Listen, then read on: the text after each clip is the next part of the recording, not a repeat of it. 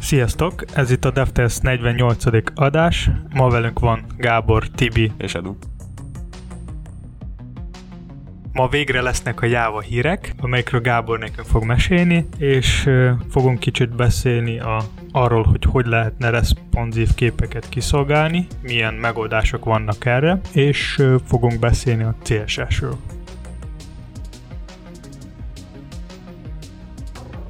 Java híreknek két érdekességet hoztam. Az egyik a Google App Engine most már támogatja a Java 11 runtime-ot, így akár ö, oda tetszőleges framework is fejleszthetünk alkalmazásokat Java 11-ben, valamint a JDK 13 érkezése az szeptember 17-re van datálva, és ö, a legérdekesebb újdonsága az, hogy ö, a régi szoketet újra implementálták kényelmesebb és használható változatba. És tudsz kicsit mesélni arról, hogy mi ez a pontosan Google App Engine? Igen, ez igazából ilyen szerver lesz alkalmazások futtatására szolgáló felület, ahova telepítheted magát az alkalmazást, és mint ilyen platform, ez a service jelleggel, ott bármit tudsz futtatni, tehát nem csak a Java támogatott, hanem a Python, Go, PHP vagy Node.js projekteket is tudsz oda deployolni, és ott úgy futtatni, mint ha egy saját szervered lenne. Csak Ez nem kell... felhő alapú? Igen, felhő alapú a szolgáltatás, és nem kell egy teljes szervert fenntartanod ahhoz, hogy működtesse egy alkalmazást. És egyébként ez teljes mértékben fizetős? Igen, ez fizetős szolgáltatás. Ha én jól emlékszem, akkor régebben lehet most is így marad, hogy a, ha Google-nál regisztrálsz, akkor ott talán 300 dollár kapsz ingyen felhasználásra. Nem vagyok ebben biztos, hogy ez még mindig így van, de, de régen így volt. Igen, voltak ilyenek, meg talán vannak is.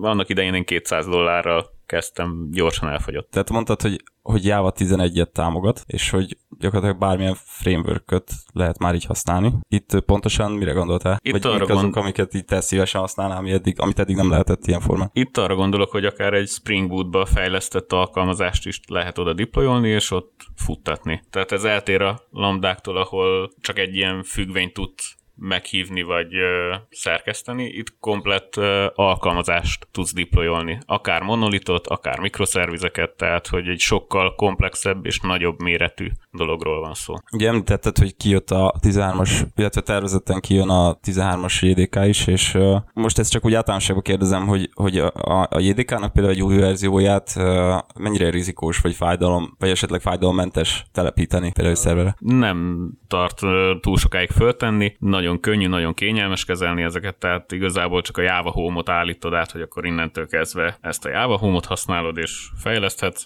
Vannak olyan esetek, amikor jobban belenyúlnak a JDK-ba, tehát a, például a, azt mondom, a 9-es környékén, vagy a 10-es környékén kivezették a XML támogatást, és arra külön libet kellett behúzni. Ott egy picit fájdalmasabb a meglépés, mert hogy akkor az alkalmazásodban egy külön függőséggel kell megoldani azt, amit kivezettek. De alapvetően nem módosítanak akkorákat a JDK-kon, hogy ezt minden alkalommal komolyan újra kelljen írni az alkalmazást. De hogyha egy ilyen változás van, akkor azt azért jelölik gondolom annál az adott verziójánál, hogy ez ilyen, nem is tudom, ilyen breaking change-szerű. Igen, igen, igen, ezt mindenképp jelölik. Inkább ami miatt nem szokott megtörténni az az, hogy a ügyfelek nem követik ilyen gyorsan a JDK-kat, ők rendszerint csak a LTS azaz a hosszú ideig támogatott verziókat frissítik és azokba fejlesztenek, ebből még mindig a 11-es az utolsó, ami ilyen LTS változat. És ez várhatóan 2022-ig így is lesz.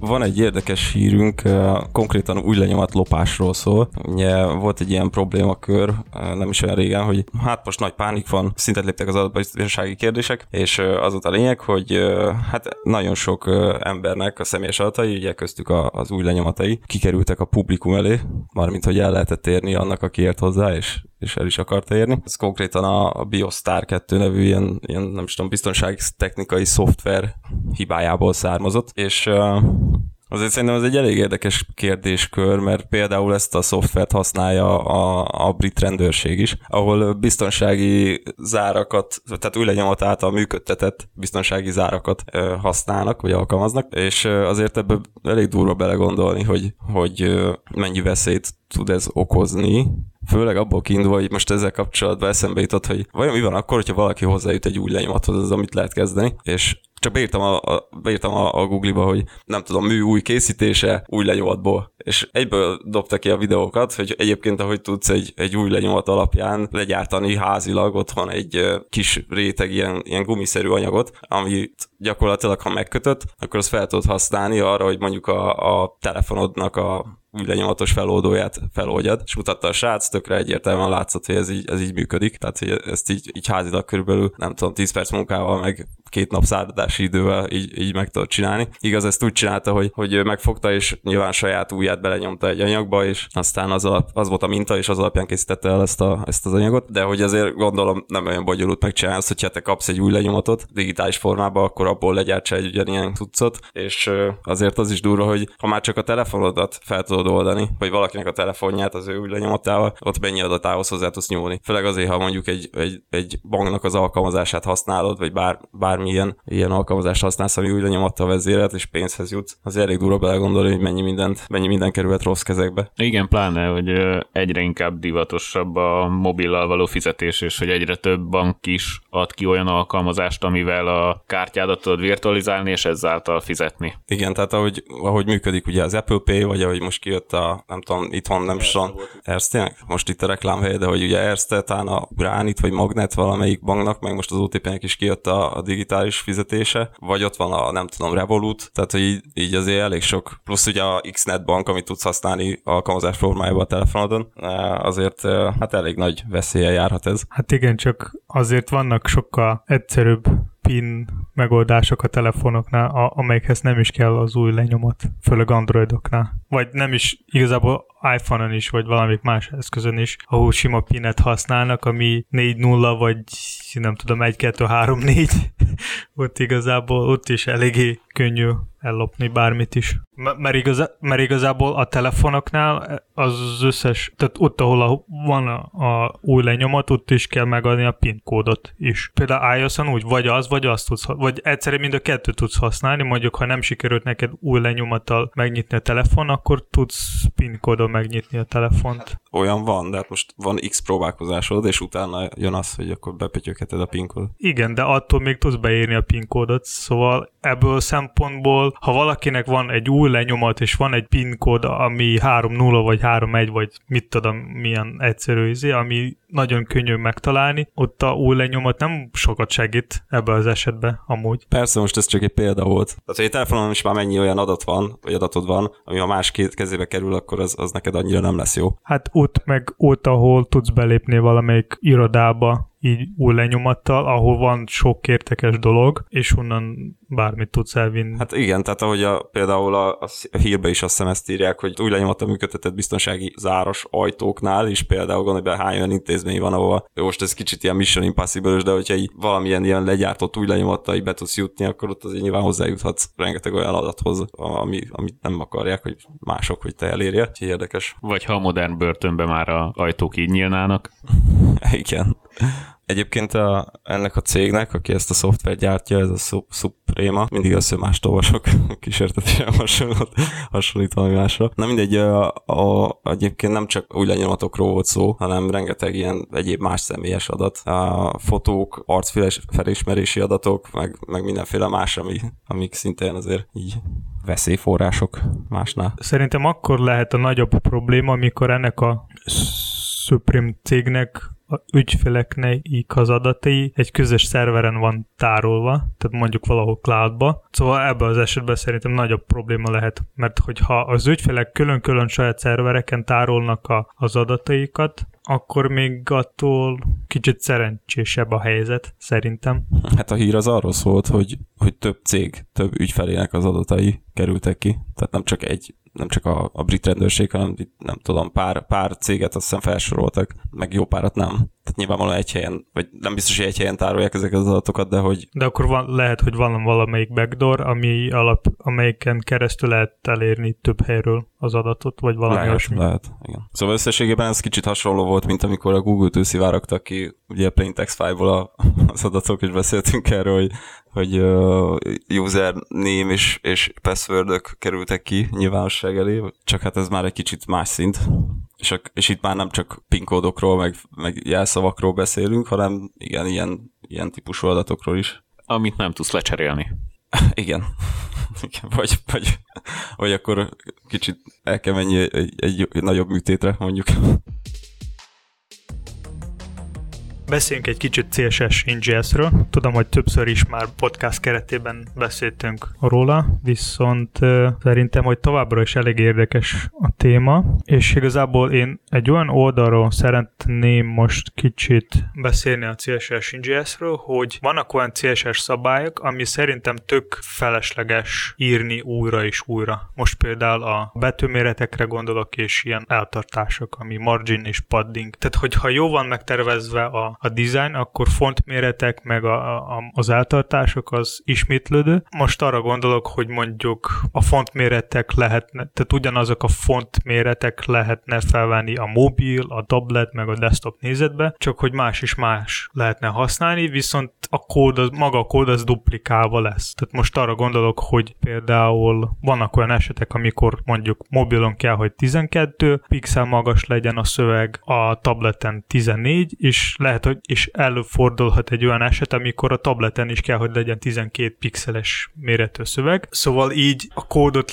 le kell duplikálni, vagy, tehát nyilván van egy másik megoldás, ami CSS preprocesszorokat meg lehet oldani, hogy írni egy függvény, és akkor ő fog majd generálni azt a CSS, de attól még a végeredményben lesz ismétlődő kód, ami szerintem tök rossz, és erre jó lehetne egy olyan megoldás, ami runtime-ba fog generálni ezt a CSS, amikor van rá szükség, és csak annyi CSS, amire, amennyire van szükség. Mert ha mondjuk lenne egy ilyen függvény, ami legenerálna a CSS, mindenféle eltartások és font méretek, akkor nem biztos, hogy az összes CSS abból len, lesz kihasználva, és így előfordulhatnak olyan esetek, amikor lesznek felesleges CSS szabályok a kódba. Ez így nehéz kicsit optimalizálni. Tehát végig kell nézni a CSS-en és a HTML-en, hogy mi van használva, és mi nem, és akkor így kézzel kitörölni azokat, ami nincs. Az elgondolást értem, csak hogy, hogy maga ez a dolog, ez hogy jön a, a CSS in JS-hez? Na szóval a CSS in JS pont erre ebben tud segíteni, mert a CSS Ingest dinamikusan tud generálni a CSS-t, tehát a runtime-ba, és ez azt jelenti, hogy neked akkor generálódik a CSS, mikor te létrehozod egy komponens, és definiálsz benne valami CSS szabály. És ilyenkor a style tagbe, vagy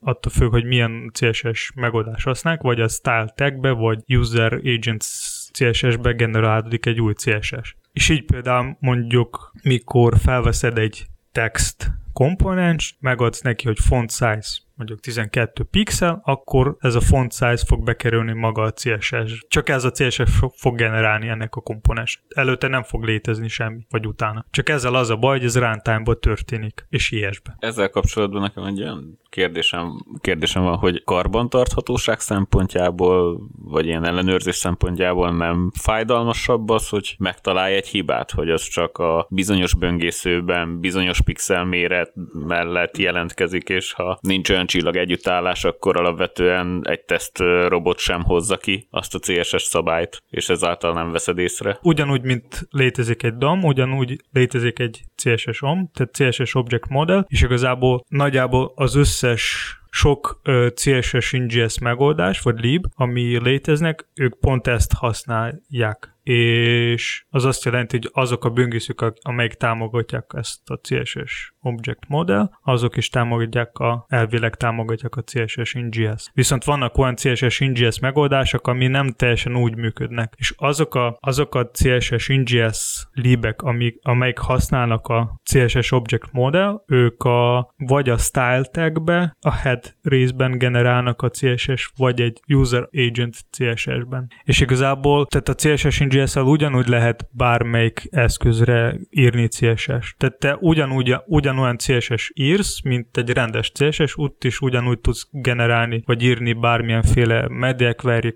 és, és így tovább is tovább.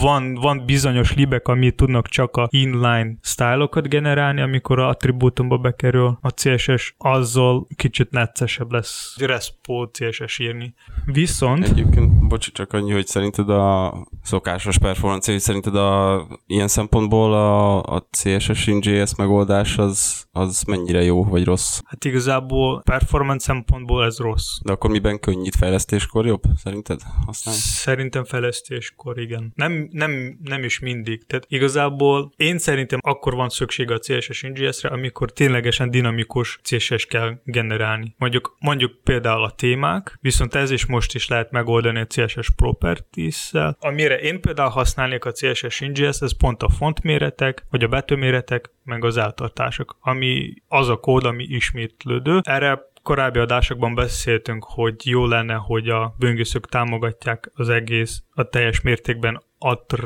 a CSS atr függvény, amelyik tudna volna az attribútumból kiolvasni az értékeket, és akkor így lehetne megadni a CSS szabályoknak az értéket az attribútumba például nekem van egy P elem, és én a P-nek átadom, felveszem egy új attribútum, hogy font size valami, és CSS-be ez dinamikusan fog bekerülni. Viszont sajnos ez még így nem működik, attr csak egy stringet tud elfogadni, erre jobb mondjuk lenne egy CSS ingest használni, szerintem. De, de csak erre. Igen, csak egyébként azért nem gyűgöz le annyira ez a megoldás, vagy tehát nem érzem olyan forradalminak, mert így is, is meg kell mondanod minden helyen, hogy te mekkorát akarsz. Tehát ott abban az esetben, ha most ennél a példánál maradunk, annál a textnél mekkora legyen a font size igen, viszont nézzük meg, hogy erre milyen lehetőségek vannak. Mondjuk lehetne egy klassz felvenni, és egy klassz alatt lesz az összes szabály, és így neked kell ahány mondjuk betűméret van, annyi klassz felvenni, sőt még a media query kint is, ha van rá szükség, és így neked növekszik a CSS a klasszba amúgy is meg kell adni, ahova kell, viszont ha mondjuk abban az esetben, hogy ha Atrosz függvény működne, akkor neked a CSS-ben csak egy szabály van, Értem, tehát és az... attribútumban ugyanúgy azt az értéket meg kell adni, a klassz helyet. Igen, értem. Tehát ha most lenne neked előre definiálva 20 klasszod, mindegyik különböző betűméretre, vagy ilyen, ja, mondjuk így, az igazából egy plusz,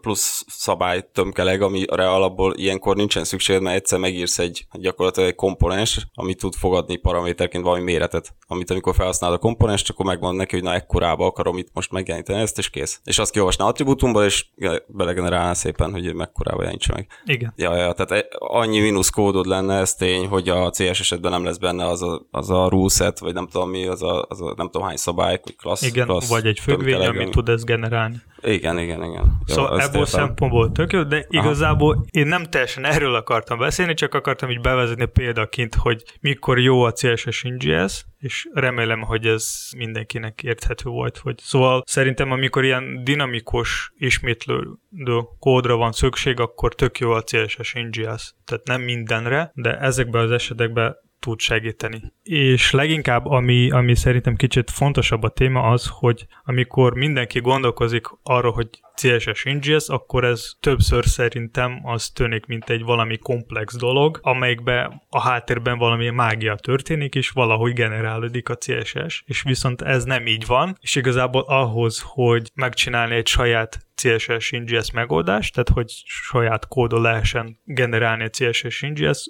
arra igazából pár sor ilyes kódra van szükség tehát nincs szükség egy ilyen hatalmas CSS NGS libre, mert azok igazából ők önmagával még visznek mindenféle CSS pre és post processzorok, ami még a böngészőbe futnak, és tehát nyilván ő, ők sokat több, többet tudnak, például ilyen nesting, meg e, minden egyéb más dolgot, de erre nem biztos, hogy van szükség csomószor. Azt mondod, hogy adott esetben megéri gyakorlatilag egy saját libet írni erre? Tehát kipróbálni nem is, ezt? Ez nem is lesz egy saját, nem is neveznék Jó, egy libnek, hanem egy főgvény igazából. Aha, ja, ja. Ott annyi, annyi, annyit kell majd arra figyelni, hogy csak egy random class generálni, azt szerintem ami legnagyobb dolog lesz ebbe az egészbe. És szóval, hogy ez lehetne megcsinálni? Van ez a, amit korábban említettem, a CSS Object Model, az ő segítségevel igazából lehet generálni a, CS, a CSS. És egyébként egy általános CSS in JS libben mm, tehát nem szoktál semmi más használni belőle, amire esetleg szükséged lehet?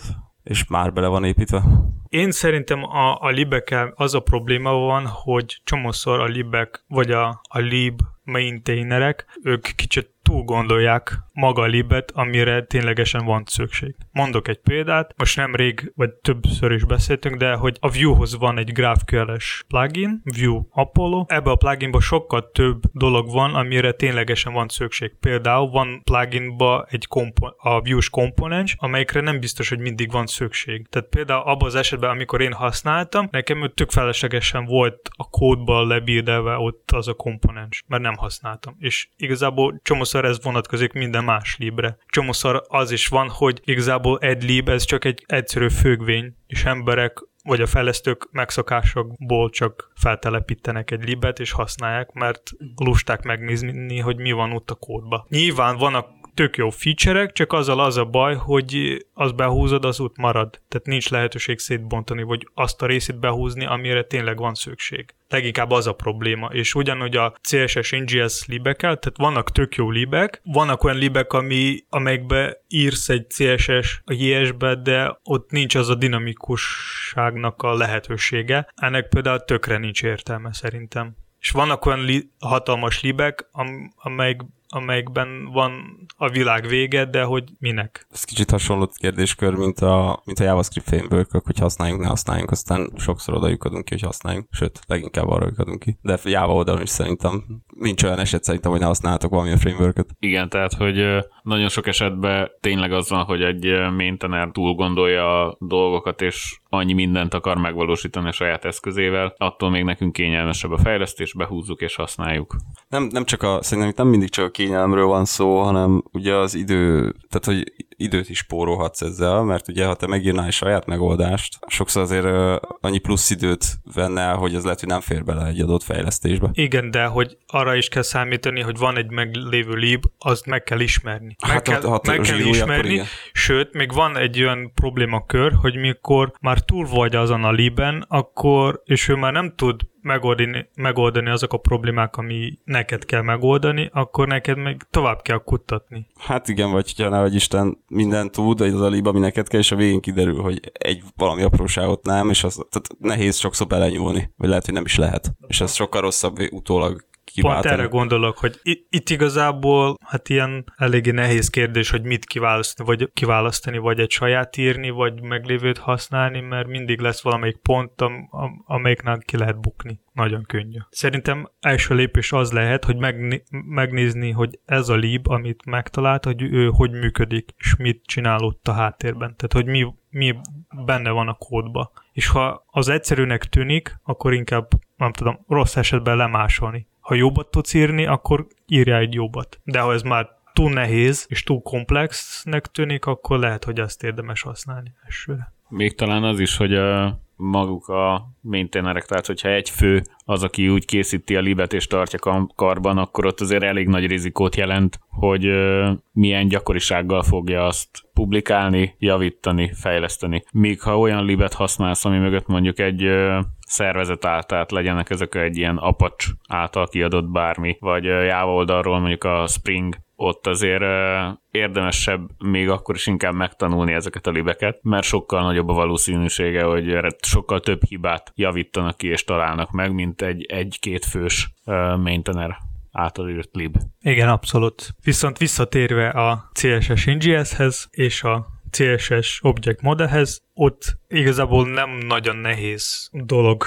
ez a CSS Object Model, ott pár függvény van, amelyekkel lehet beszórni vagy törölni a, a CSS szabályok, tehát van ilyen, hogy insert rule, delete rule, van még egy ilyen, hogy CSS rules, ami kilistázza az összes CSS szabály, és igazából ezzel lehet bármit is csinálni, tehát csinálsz egy saját CSS szelektor, generálsz hozzá egy valami class valami alapján, tag, vagy valami string, igazából tök mindegy, és ez ugyanúgy, és akkor ez egy az egybe tudsz belerakni a object modellbe. Van még egy másik megoldás, a Documents Style Sheets, azzal csak az a különbség, hogy ő kilistázza meglévő, tehát a dokumentumnak meglévő CSS-ek, vagy például ami be van húzva a link kint, vagy talán style tagben is, és ott is ugyanúgy lehetne módosítani a CSS. És mi például az egyik projektben pont így a document style sheet-szel módosítottunk a CSS-t, mert nálunk nem volt, nincs lehetőség a, mármint az volt a feladat, hogy kellett a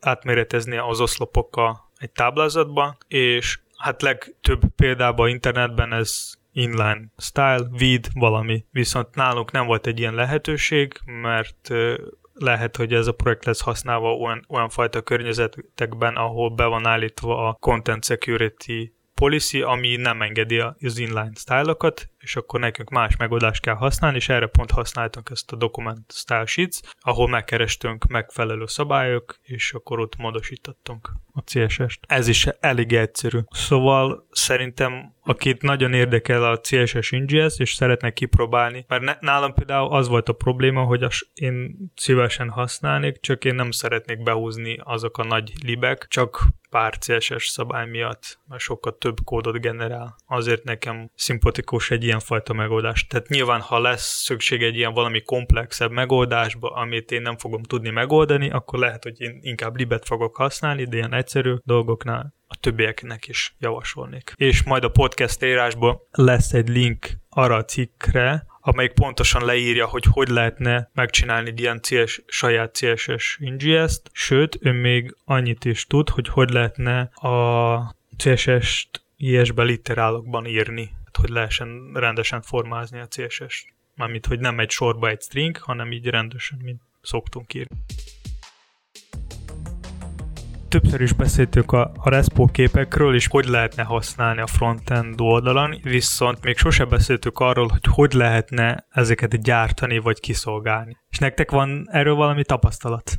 Igazából az, hogy responsív képeket kiszolgálni, több oldalról lehet megfogni. Az egyik az, amikor tényleg a HTML-be írjunk bele egy picture taggel, és több különböző képet töltünk fel, és akkor így maga a böngésző dönti el, hogy épp melyiket jeleníti meg, de meg lehet fogni a szerver oldalról is, hogy önmagában a requestben már tudod azonosítani, hogy mekkora képet kell kiszolgálnod, és azt a képet ad vissza. Az Nginx-nek is van erre egy támogatása az Image Filter néven, ugyanúgy a Apache HTTPD szervernek is van egy támogatása egy DIMS modul néven. Hát ha reklámozhatom a saját termékünket, akkor a Simma is támogatja ugyanezt. Java oldalon. Tehát request időben kerül leméretezésre a kép megfelelő méretűre, bekesselődik, és azt szolgálja ki ezentúl akkor a méretben, amekkorába kell. Erre általában mindig az a megoldás, hogy bármiféle ilyen backend oldal akarjuk mondjuk ezt, ezt manipulálni, kiszolgálást, hogy, hogy mindig megnézni valahogy a screen size-t, és aztán visszaszólni, hogy na nekem most ekkora, és hogy ak-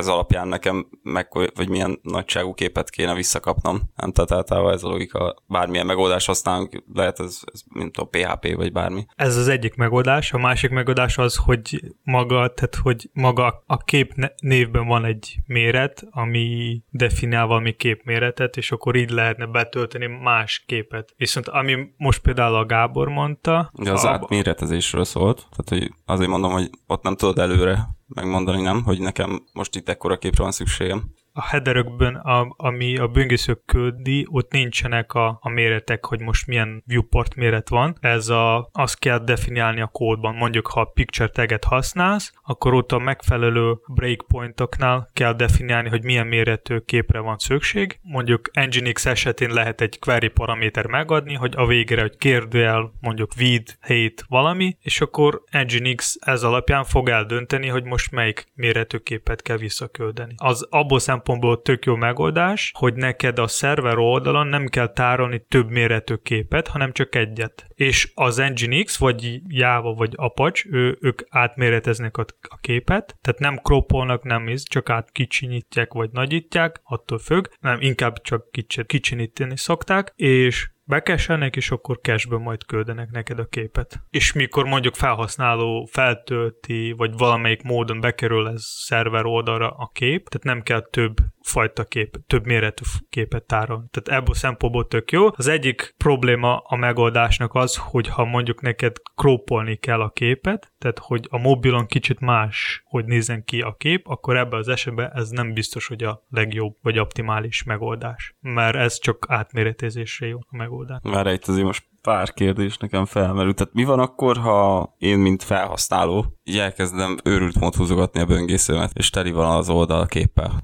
képpel? Cashből fog jönni az összes kép. ha be van állítva nyilván a, a szerver oldalon. Tehát az azt jelenti, hogy amikor bejön egy kérés a szerver oldal felé, akkor az Nginx vagy valami, ő resize egy képet, belerak a cache-be, legközelebb, mikor jön a kérés, ő már cache-ből veszi azt a képet. És a cache az meg lehet állítani, hogy hány napi kérvényes, és így tovább. tovább. Na jó, Há- de, de pont ez az, hogy neked, tehát én most lekezdem a legszélesebb mérettől, vagy hogy mondjam, tehát a legnagyobb képméret lekérésétől, és elkezdem összehúzni a böngészőt, aztán megint szélesebbre venni, ott gyakorlatilag folyamatosan különböző méretű képet, képeket kellene visszakapjak. Hát azért, hogyha egy odafigyelő fejlesztő vagy, akkor nem pixelenként szabályozod a letölthető hát képméretet, hanem mondjuk három. Van, mondjuk három-négy tegyük föl. Legyen Így három. Van. Legyen három kép. Akkor uh, igazából, ahogy húzod össze, az a három kép kerülhet szóba, illetve letöltésre. És uh, itt a szerver oldali kiszolgálásnál ugyebár kiszolgálási időben kerül módosításra a content, ergo miután letöltötted az oldalt és kezded el húzogatni, nem fog változni a kép mérete. Ellenben még mondjuk egy ilyen picture taget használsz, vagy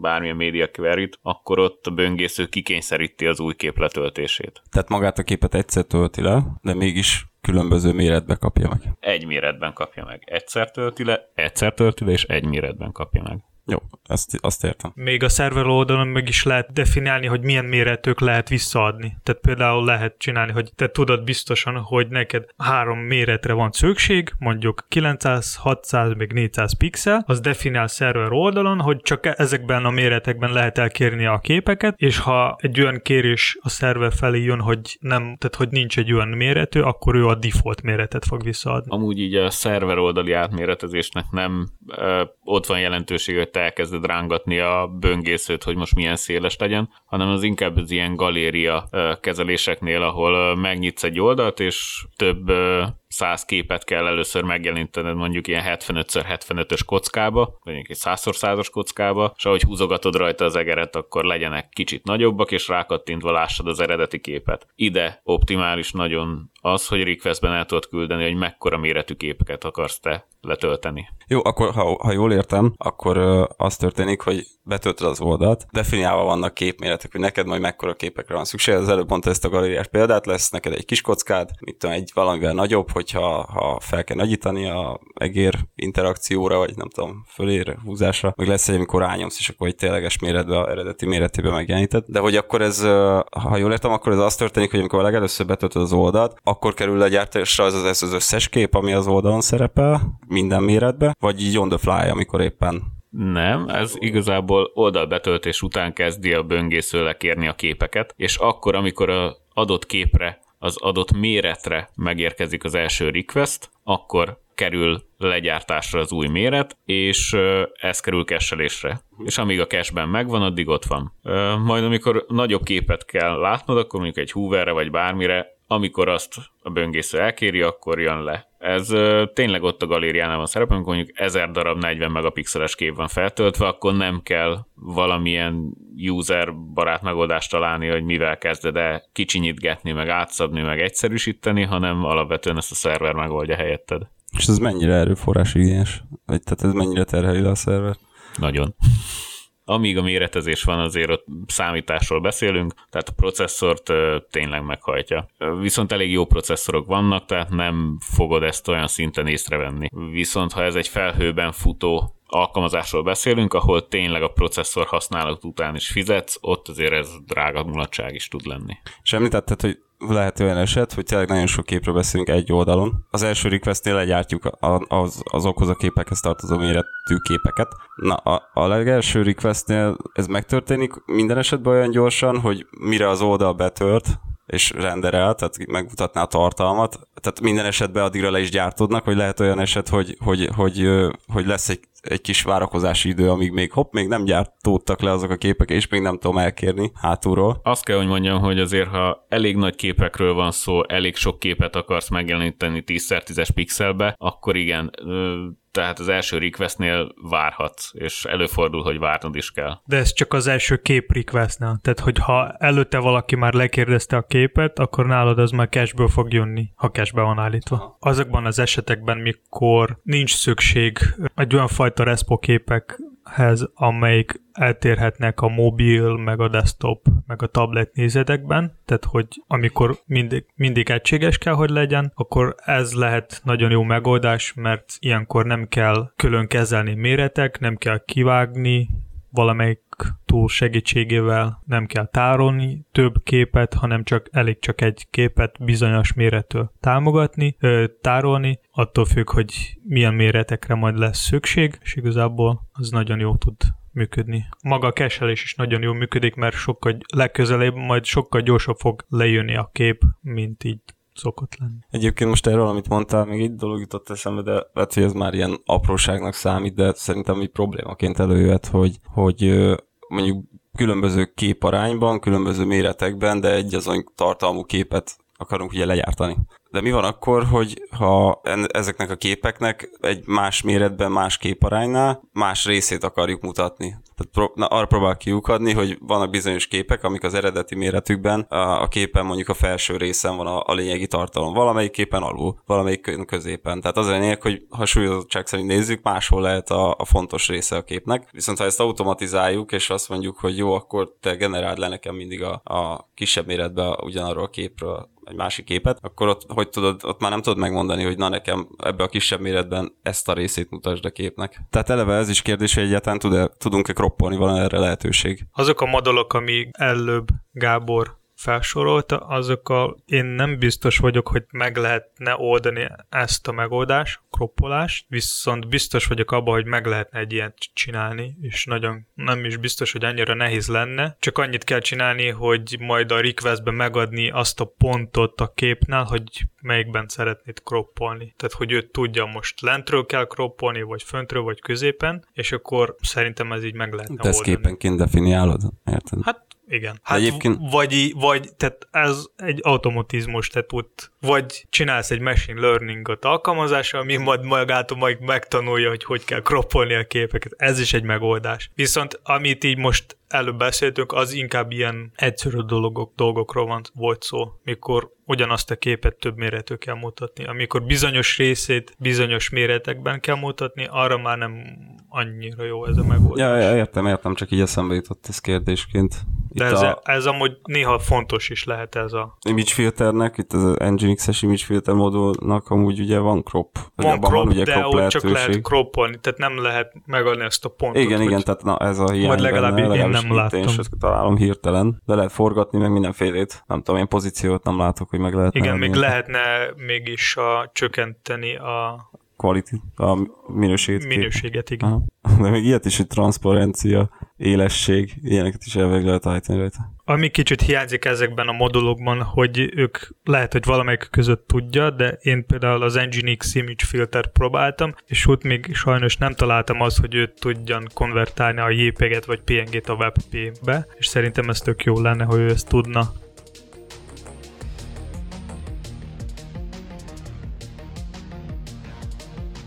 Ennyi fért bele a mai adásba. Ha esetleg van valami ötlet, vagy kérdés, vagy bármi más visszajelzés, akkor nyugodtan lehet írni nekünk Facebookon, Twitteren, akár e-mailben. A podcast elérhető Spotify, iTunes, Google Podcast alkalmazásokban, ott is javasoljunk mindenkinek hallgatni, mert ott sokkal jobb a UX. Aztán, ha esetleg van valamelyik alkalmazás, amelyik szívesen valaki használna, és ott nem elérhető a podcast, akkor nyugodtan lehet nekünk jelezni, és akkor megpróbálunk oldani ezt, ezt a problémát, ha ez probléma lesz, és hallgassátok minket legközelebb is. Sziasztok! Hello! Sziasztok!